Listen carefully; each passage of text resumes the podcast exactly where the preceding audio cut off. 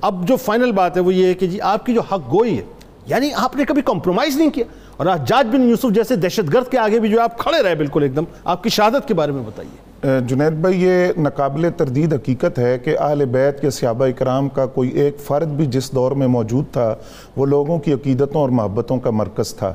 اور یہی بات اس وقت کے حکمرانوں کے لیے ناقابل برداشت تھی۔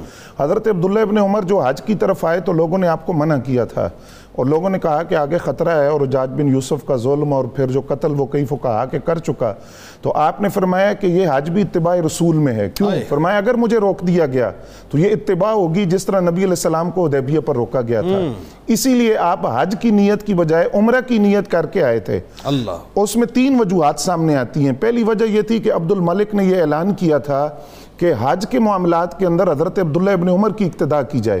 یہ بات جاج کے لیے ناقابل برداشت تھی۔ اچھا اس کے اندر یہ تھا کہ جب آپ عرفات کے اندر یا مزدلفہ یا منا کی طرف گئے تو آپ نے حجاج آپ حجاج کا انتظار نہیں کرتے تھے بلکہ اس سے پہلے ہی تشریف لے جاتے۔ تو یہ بات اس کے لیے ناقابل برداشت۔ دوسری اس نے خطبہ دیا۔ اس خطبے کے اندر اس نے حضرت عبداللہ ابن زبیر رضی اللہ تعالیٰ عنہ کے لیے کوئی نامناسب بات کی۔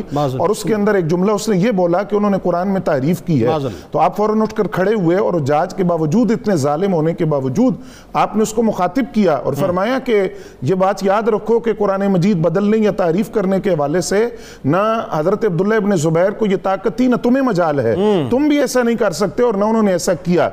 تیسری وجہ یہ تھی کہ ایک موقع پر یہی حجاج بن یوسف اس نے جب تقریر کی خطبہ دیا تو وہ خطبہ اتنا طویل ہو گیا کہ نماز عصر کا وقت جا رہا تھا۔ آپ نے تین مرتبہ اس کی توجہ دلائی پھر آپ اٹھ کر کھڑے ہوئے اور آپ نے اس کو ڈانٹ کر کہا فرمایا یہ سورج تمہارا انتظار نہیں کرے گا۔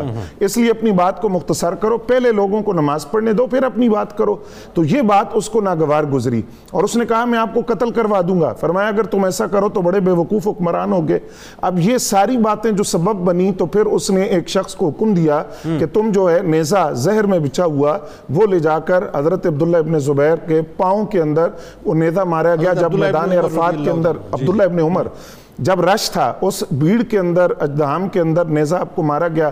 جب آپ تکلیف کے اندر ٹیکنیکل کام کیا تھا اس نے کونے پہ جو ہے جی بالکل۔ پھر وہ آیا عیادت کے لیے اور اس نے آپ سے پوچھا کہ یہ کس نے کیا ہے؟ آپ نے فرمایا کہ کیا کرو گے؟ اس نے کہا میں قتل کروں گا. فرمایا تم ہرگز یہ نہیں کر سکتے. اس نے پوچھا کیوں؟ فرمایا اس لیے کہ تمہارے حکم سے یہ ہوا ہے اور تم نے یہ حکم دیا تھا۔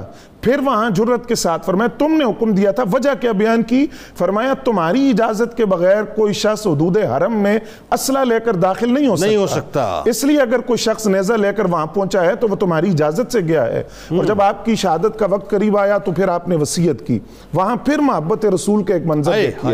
آپ نے فرمایا اپنے بیٹے حضرت سالم بن عبداللہ عمر سے عبداللہ بن عمر سے کہ فرمایا کہ میری تدفین جو ہے وہ مدینہ طیبہ میں کرنی ہے۔ اللہ۔ کہ میری یہ خواہش ہے کہ میری تدفین کوشش کرو کہ مدینہ طیبہ میں ہو لیکن اگر یہ ممکن نہ ہو تو حدود حرم سے باہر لے جا کر یعنی حرم مکہ سے باہر لے جا کر تدفین کرنا اس کی وجہ یہ ہے کہ جس زمین سے میں ہجرت کر چکا ہوں میں وہاں دفن ہونا مناسب دوبارہ نہیں سمجھتا۔